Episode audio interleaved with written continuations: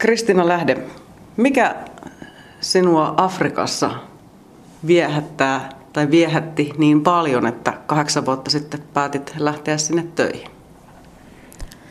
No oikeastaan se oli hieman sattumaa niin kuin aika monet asiat tässä elämässä, että me pidettiin miehenin kanssa tämmöinen perheen sisäinen strategiapalaveri ja todettiin, että jonnekin olisi kiva lähteä ja kokea jotain muuta kulttuuria sillä lailla sisältäpäin siellä asuen, ettei pelkästään niin kuin turistina ja vieraana. Ja sitten mä aloin katsella työmahdollisuuksia ja projekti Etelä-Afrikassa oli ensimmäinen, joka osui esiin, eteni siten, että se niin kuin etenikin sitten. Ja sitten sinne lähdettiin. Ei ollut mitenkään tavoitteena päätyä Afrikkaan, mutta niin siinä vaan kävi. No niin, sitten päädyitte sinne. Tuliko jotain yllätyksiä? No, äh, ehkä sillä lailla voi sanoa, että ennakko oli aika vähän, kun sitä jotenkin siinä valmistautumisvaiheessa ja huomasi, että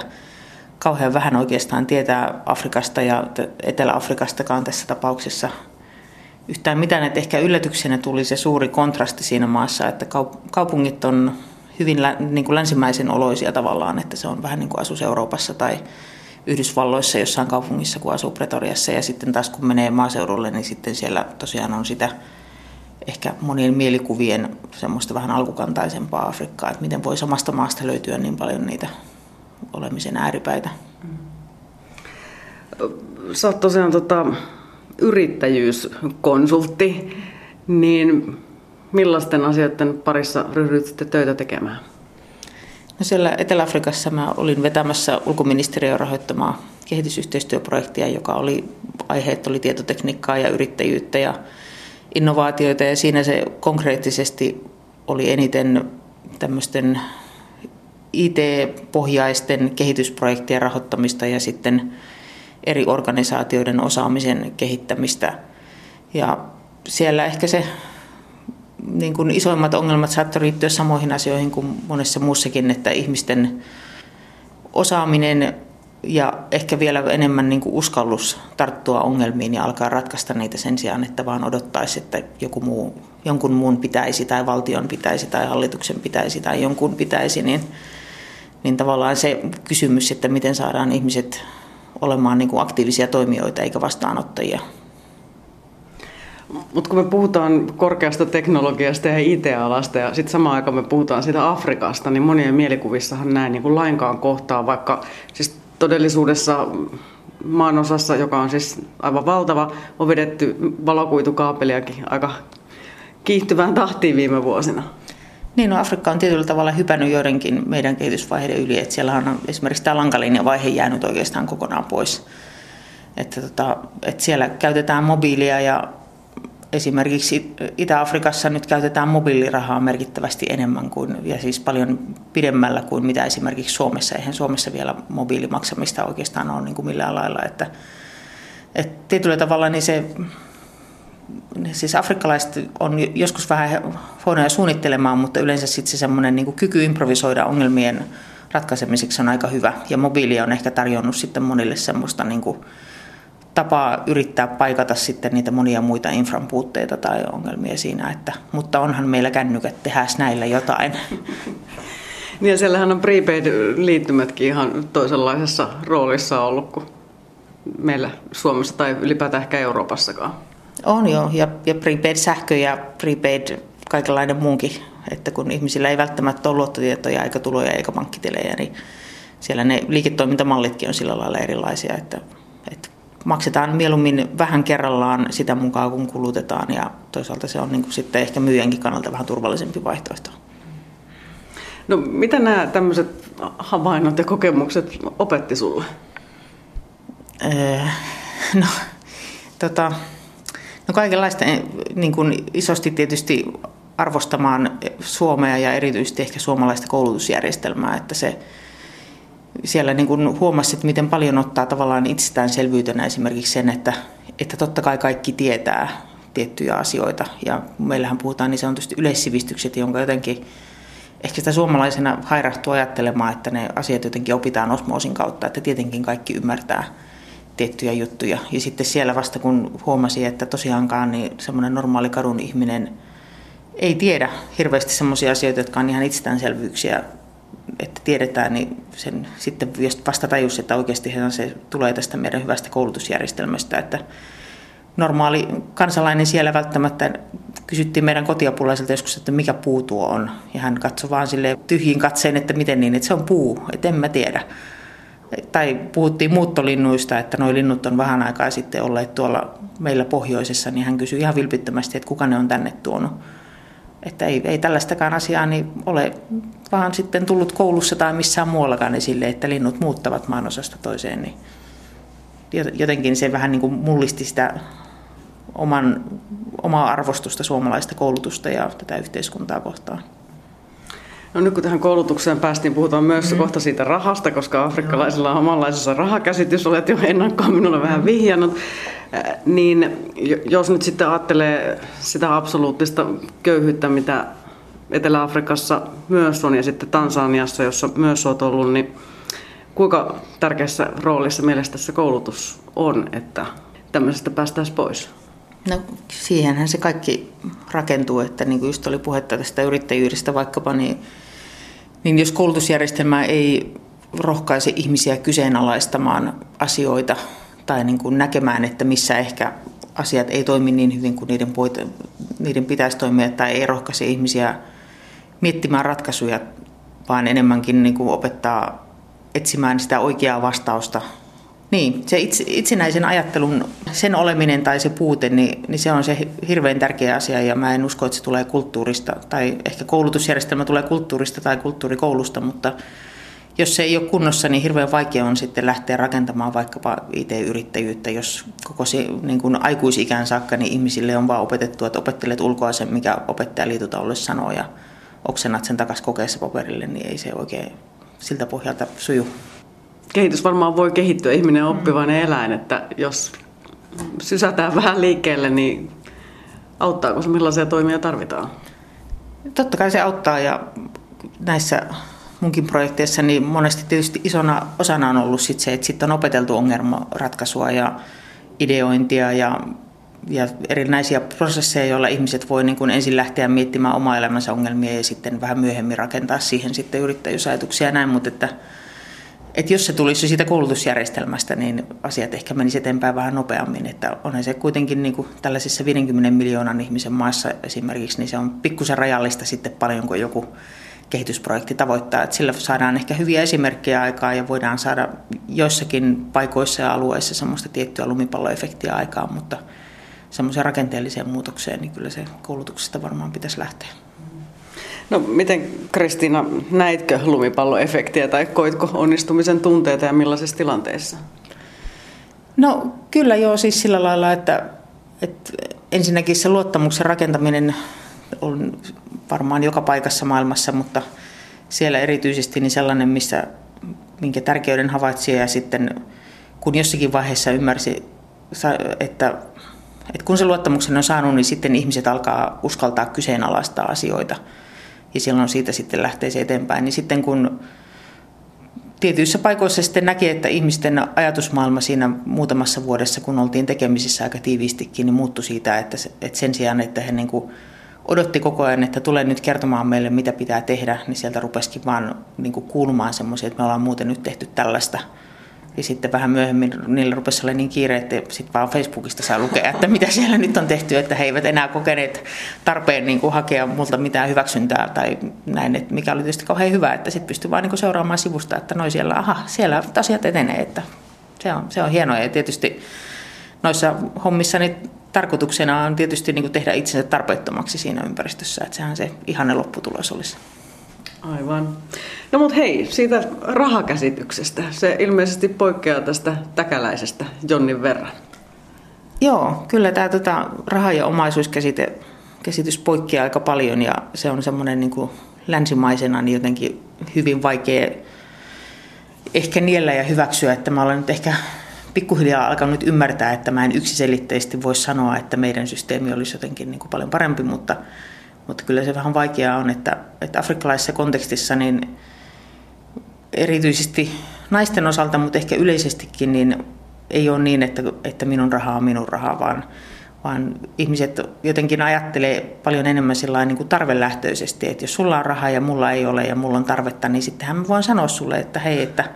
että kun nyt sulla on rahaa, niin, niin anna mulle vähän ja se on niin kuin, tietenkin sun kuuluu antaa, koska sulla kerran on sitä rahaa. Ja se sitten saa aikaan sen, että, että jos ajattelee esimerkiksi, että ihmiset säästäisi rahaa, niin siitä helposti tulee sitten semmoinen ajatusketju, että,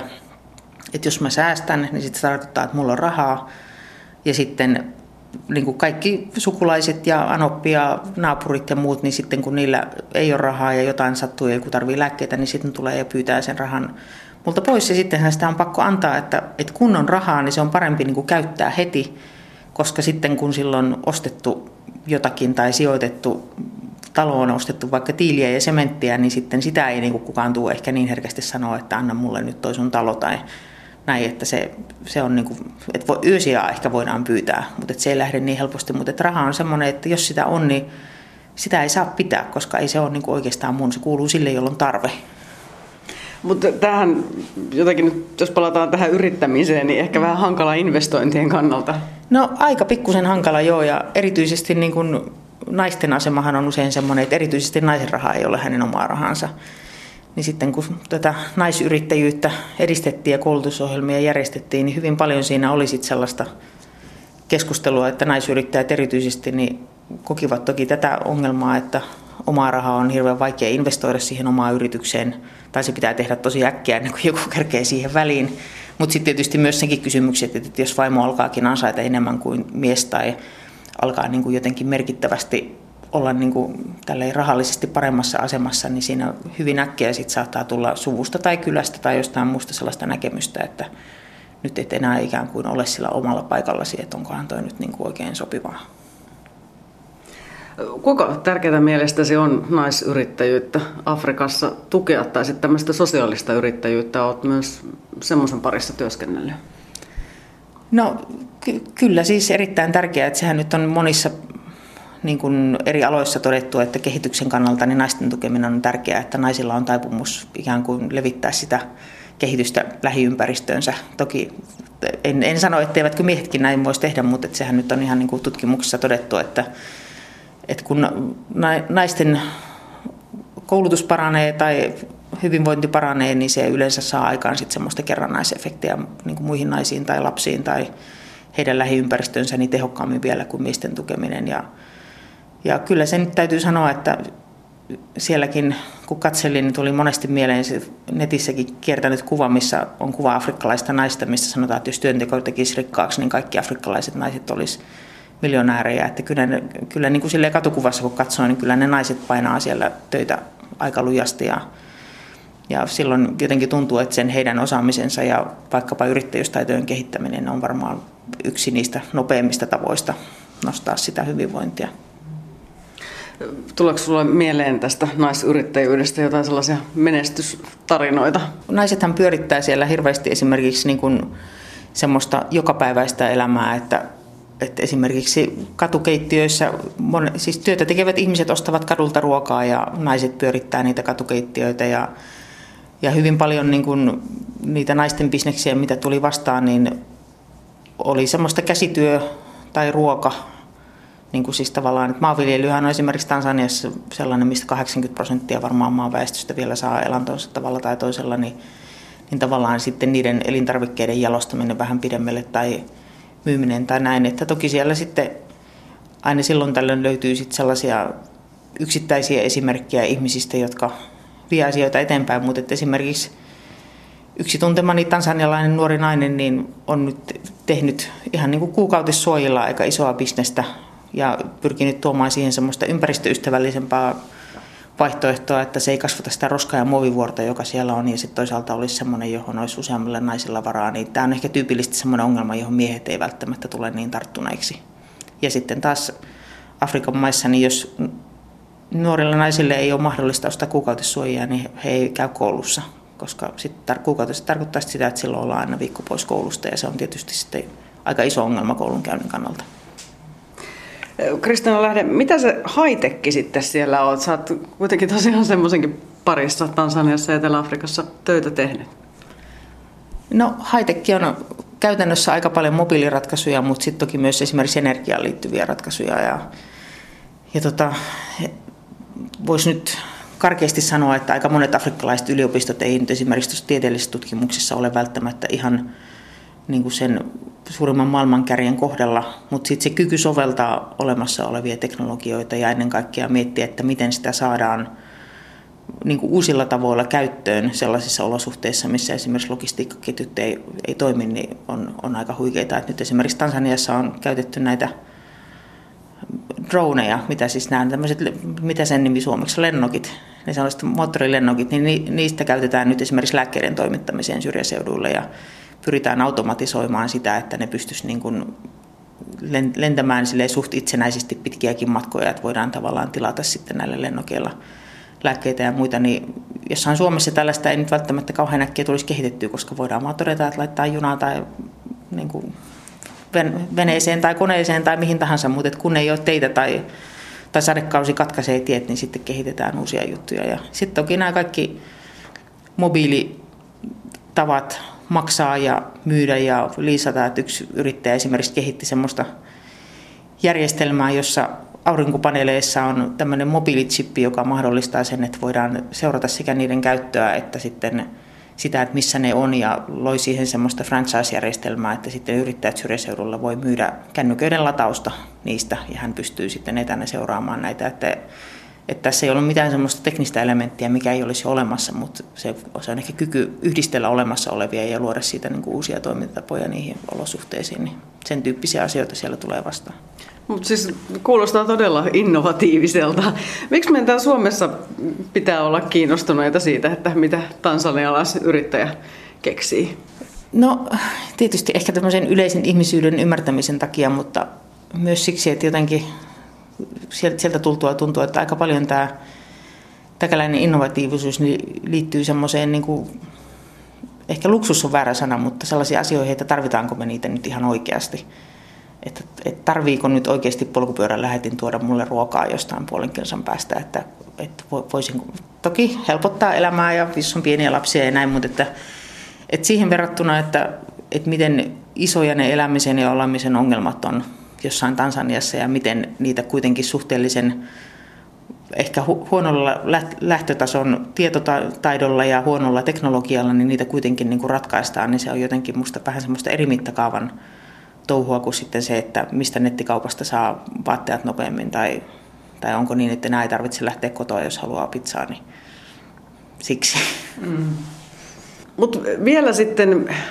kun se Afrikka, kun se on tosiaan tosi iso, pelkästään jo Etelä-Afrikka ja Tansania, on valtavia maita, mutta oli se itsellekin pikkuinen yllätys, kun katson noita Tansanian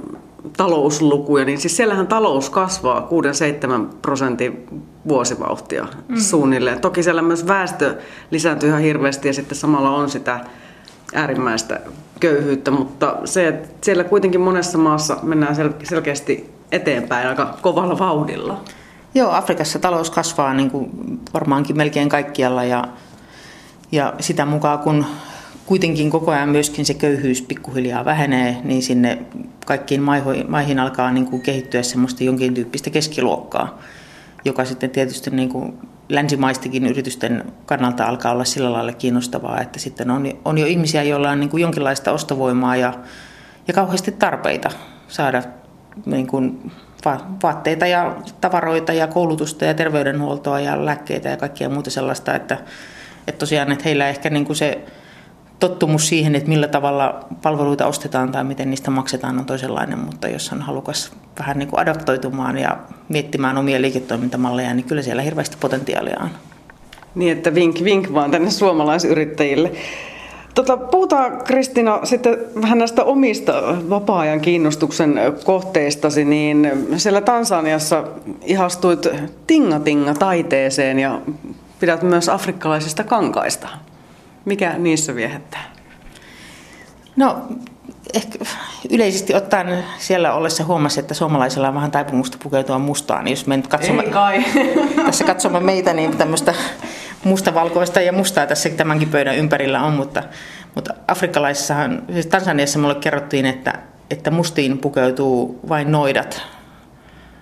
Ja sitten mahdollisesti prostituoidut. Ja sitten oli vähän se, että okei, että ehkä en halua profiloitua näihin kumpaankaan näkökulmaan, mutta että, että afrikkalaisethan käyttää värejä vaatteissa ja niin kuin ihan, ihan silleen huikealla tavalla ja, ja sitten tietysti siellä on niin kuin semmoinen, mikä valitettavasti vähän nyt tähän länsimaisen kierrätyskulttuurin alle jäämässä, niin ollut hyvin vahva semmoinen oma vaatetus ja muotiperinne ja räätäleitä ja ompelijoita joka kulmissa ja eh, ehkä sellainen niin kuin, joku vanhemmista sukulaista niin joskus sanoi, että, että ei ennen vanhaan ollut semmoista niin kuin hirvittävää kasaa vaatteita, vaan että se oli niin kuin pieni määrä hyviä vaatteita, joita sitten vähän paikattiin ja parsittiin ja sitten joskus ostettiin uusi, mutta, että, mutta ei semmoista, että on niin kuin sesongin vaatteita, niin, niin ehkä sielläkin se on ollut vähän erilaista, mutta että, että siellä on valtavia kangasmarkkinoita ja on sitten eritasoisia räätäleitä ompelukoneidensa kanssa siellä ja ihmiset teettää vaatteita ja hyvin niin kuin ylpeänä kantaa semmoisia huikeita väriyhdistelmiä, että, että niitä mä luulen edelleenkin semmoinen kaapillinen vaatteita, josta mä käyn ottamassa tämmöistä henkistä D-vitamiinia aina silloin tällöin katselemassa niitä värejä ja toteamassa, että ei niitä täällä Suomessa voi käyttää, mutta ihan niitä on katsoa. Toki monet siellä, jotka on vaikka jossain ministeriössä töissä, niin pukeutuu hyvin länsimaisesti, Etelä-Afrikassa varsinkin, mutta kyllä Tansaniassa niin kun näkee, että erityisesti jos on suurta juhlapyhää, niin kyllä siellä ihmiset on aika semmoisissa niin perinteisen afrikkalaisissa vaatteissa ja niitä kyllä hyvin silleen ylpeänä kannetaan. Mutta kyllä ne on myös käyttövaatteita, mutta tosiaan ehkä mä oon myöskin alkanut suhtautua sillä vähän ristiriitaisesti näihin kierrätyskonttijuttuihin, että, että toki on niin kuin tavallaan ihan hyvä, että ihmiset Afrikassa saa nyt sitten vaikka hyvälaatuisia länsimaisia kierrätysvaatteita erittäin halvalla, mutta toisaalta se sitten niin kuin ensinnäkin se antaa meille hyvän omantunnon siitä, että me voidaan nostaa kierrätysvaatteita ja heittää niitä pois, mikä lähtökohtaisesti minusta ei ole ihan hyvä juttu. Ja sitten toisaalta se tappaa sitä paikallista sekä perinnettä ja kulttuuria että ihan elinkeinoa, että sitten nämä niin kuin paikalliset vaatevalmistajat ja kangasvalmistajat ja räätälit ja tämmöiset, niin ne, niille ei riitä bisnestä enää, kun siellä on sitten tätä meidän halpaa rättiä myynnissä. Niin, kohta koko maailma pukeutuu henkkamaukkaan. No melko lailla, ja kyllä sitä sielläkin näkee ihan, ihan niitä samoja vaatteita, että sitten tästä voitaisiin keskustella vaikka kuinka kauan, onko se hyvä vai ei, mutta kyllä se vähän mietityttää. Miten sitten kulttuuri? Harrastat miehesi kanssa käsittääkseni tanssia? Joo, me harrastetaan pari tansseja ja opetettiin niitä tuolla sekä Etelä-Afrikassa että Tansaniassakin ihan tälle harrastusmielessä saadaksemme itsellemme tanssikavereita, että että me siis ihan tälleen suomalaiskansallisesti harrastetaan lavatansseja, mutta sitten myös tämmöistä argentinalaista tangoa ja muuta. Mutta siellä tietysti sillä humpalle oli hieman vähemmän kysyntää, niin se painottui sitten vähän näihin tämmöisiin kansainvälisempiin lajeihin. Mutta siitä huolimatta, että afrikkalaisen kulttuurin nämä paritanssit ei sillä lähtökohtaisesti kuulu, vaikka tanssi ja musiikki toki muuten, niin kyllä me molemmissa maissa niin saatiin sekä kansainvälisiä että paikallisia ystäviä, jotka tuli meidän tanssitunneille ja sitten meidän kanssa tanssibileitä järjesti ja näin. Että se, oli, se oli erittäin hauska tapa tutustua muihinkin ihmisiin kuin niihin, joita työympäristössä tapaa, että helposti se jää semmoiseen aika suppeaan ympäristöön sitten se, että keitä, keitä tapaa ja keihin ystävystyy. No seitsemän vuotta vierähti tosiaan siellä Etelä-Afrikassa ja Tansaniassa yhteensä, niin mitä jäit kaipaamaan? No tietysti sitä silloin, kun täällä marraskuun loskassa eteenpäin rientää, niin niitä säitä ehkä joskus hieman kaipaa, mutta ehkä tota, sitä semmoista ihmisten tapaa kohdata toisensa, niin se on sellainen, joka Afrikassa on kauhean kiva, jota joutuu itsekin erityisesti alkuvaiheessa vähän opiskelemaan, että suomalainen tapahan on aika lailla mennä sillä asiaan, mutta Etelä-Afrikassa ja Tansaniassakin, niin kyllä se vähän enemmän se kulttuuri on semmoinen, että kun aamulla tavataan, niin sanotaan, että – hei ja miten menee ja miten perhe ja miten vaimo ja miten lapset ja niin kuin, nukuitko hyvin ja miten on tässä päivä lähtenyt käyntiin ja näin. Eikä, eikä sellainen niin kuin suomalainen, että, että juuri ja juuri sanotaan moi ja sitten alkaa niin kuin jostain asiasta puhuminen. Että, että nykyäänkin niin joskus huomaan, että käy niin, että alan kirjoittaa jollekin afrikkalaiselle tuttavalle sähköpostia ja aloitan sillä niin kuin, että ensin tulee se asia ja sitten menen takaisin sinne viestin alkuun ja kirjoitan sitten sen, että heipä hei, terveisiä täältä kylmästä Suomesta, miten sinulla menee. Ja niin kuin lisään sen, että, että sentään nyt muistan jossain kohtaa sen lisätä. Että, mutta että kyllä se, me ollaan aika työkeskeisiä täällä ja sen, sen sitten huomaa, kun on välillä jossain muualla. Mutta silloin kun tulitte Afrikassa, niin tuliko jotain ikävää täältä Suomesta? Ei ilmeisesti ainakaan niitä marraskuun loskia. No mieheni kyllä ikävöi syksyistä metsää ja metsästämistä, kun hän sitä harrastaa. Ja, mutta että, tota, tietysti siellä ollessa sitten kaipasi ja arvosti näitä tämmöisiä niin kuin hyviä asioita tässä järjestelmällisessä suomalaisessa yhteiskunnassa, että, että kun sovitaan joku kelloaika, niin kaikki on samaa mieltä, että mitä kohtaa se kellossa suurin piirtein tarkoittaa ja silloin pyrkii ilmaantumaan paikalle ja niin kuin, että, että esimerkiksi nyt sitten just terveydenhuolto ja muu, että kyllähän se molemmissa maissa, mutta erityisesti Tansaniassa, jossa infra on vielä huonommassa kunnossa, niin vähän mietittiin, että jos siellä jotain sattuu, niin, niin siellä ei sitten välttämättä kauhean hyvää hoitoa saa. Ja ihan se, että vesijohtovettä voi juoda, niin sehän on niin kuin iloinen asia. No eteläafrikkalaisille ja tansanialaisille välttämättä Suomi ei ole niin tuttu maa, kuten sanottu, koulutus, koulutustasokin on vähän toisenlainen, niin Kristina Lähde, mitä kerroit ihmisille, kun he kysyivät, että millainen paikka se Suomi oikein on, millaisia suomalaiset ihmiset on? No itse asiassa sitä ei kyllä ihan hirveästi kysytty Ai jaa, okay. välttämättä. Ai niitä ei kiinnostakaan suomalainen. niin, eh, ehkä tämä on vähän tämmöinen suomalainen perusongelma, että mitä he ajattelevat meistä, että, että ehkä se niitä kysyttiin sen, niin että mikä ja missä ja ai kauhean kaukana ja sitten, että onko siellä kauhean kylmä johon sitten täytyy sanoa, että teidän mittapuussa niin kyllä melko lailla joo, että ehkä he ei heinäkuussa, mutta muutoin. Mutta että toisaalta sitten taas huomasi, että, että tota, molemmissa maissa niin Suomi ja suomalaiset on olleet läsnä yllättävän pitkään, mitä mä itsekään en oikeastaan aikaisemmin ollut sillä lailla tiedostanut, että, että hyvin niin kuin ne, jotka jotain Suomesta tiesi, niin heillä oli semmoinen hyvä kuva Suomesta ja suomalaisista ja erityisesti sitten näissä kehitysyhteistyökuvioissa, niin sain muutaman kerran palautetta siitä, että he koki, että suomalainen tapa toimia on, on ehkä vähän semmoinen kuuntelevampi, että ei, ei niin välttämättä suoraan sitä semmoista ylhäältä tulevaa tietoa siitä, että näin kuuluu nyt tehdä, vaan ehkä semmoista niin kuin enemmän samalla tasolla kohtaamista, että, että mietitäänkö yhdessä, että mitä tässä voitaisiin tehdä. Mutta kun itse olit siellä tosiaan seitsemän vuotta töissä, niin ryhdytkö pohtimaan omaa suomalaisuuttasi, sitä, että mikä se on se suomalainen identiteetti, mistä se koostuu? No kyllä varmaan joo ja tota, tyttäreni kanssa sitä myös pohdittiin, että mun tytär oli yhdeksän, kun me muutettiin Etelä-Afrikkaan ja sitten 15-vuotiaana palasi Suomeen lukioon, niin, niin tota, kyllähän se hirveän helposti huomasi, että se mitä oikeasti kaipaa, niin on yleensä kuitenkin sitten ihmiset, että että toki aina tulee semmoisia ruisleipä- tai salmökkikohtauksia, että semmoisia tuttuja asioita haluaisi, mutta että, että loppujen lopuksi niin se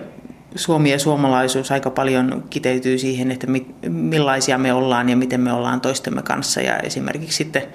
vaikka toisaalta tämä tämmöinen kohtelias tapakulttuuri ja ihmisten kohtaaminen hauskaa, mutta toisaalta sitten semmoista niin kuin suomalaista suorapuheisuutta ja vaikka sitä hiljaisuuden sietoa sitten joskus kaipaa, kun joutuu vähän aikaa smalltalkkaamaan, niin sitten se on ihan kiva, kun tapaa jonkun vanhan kaverin, jonka kanssa voi sitten istua vaikka 10 minuuttia hiljaa, jos siltä tuntuu. Ja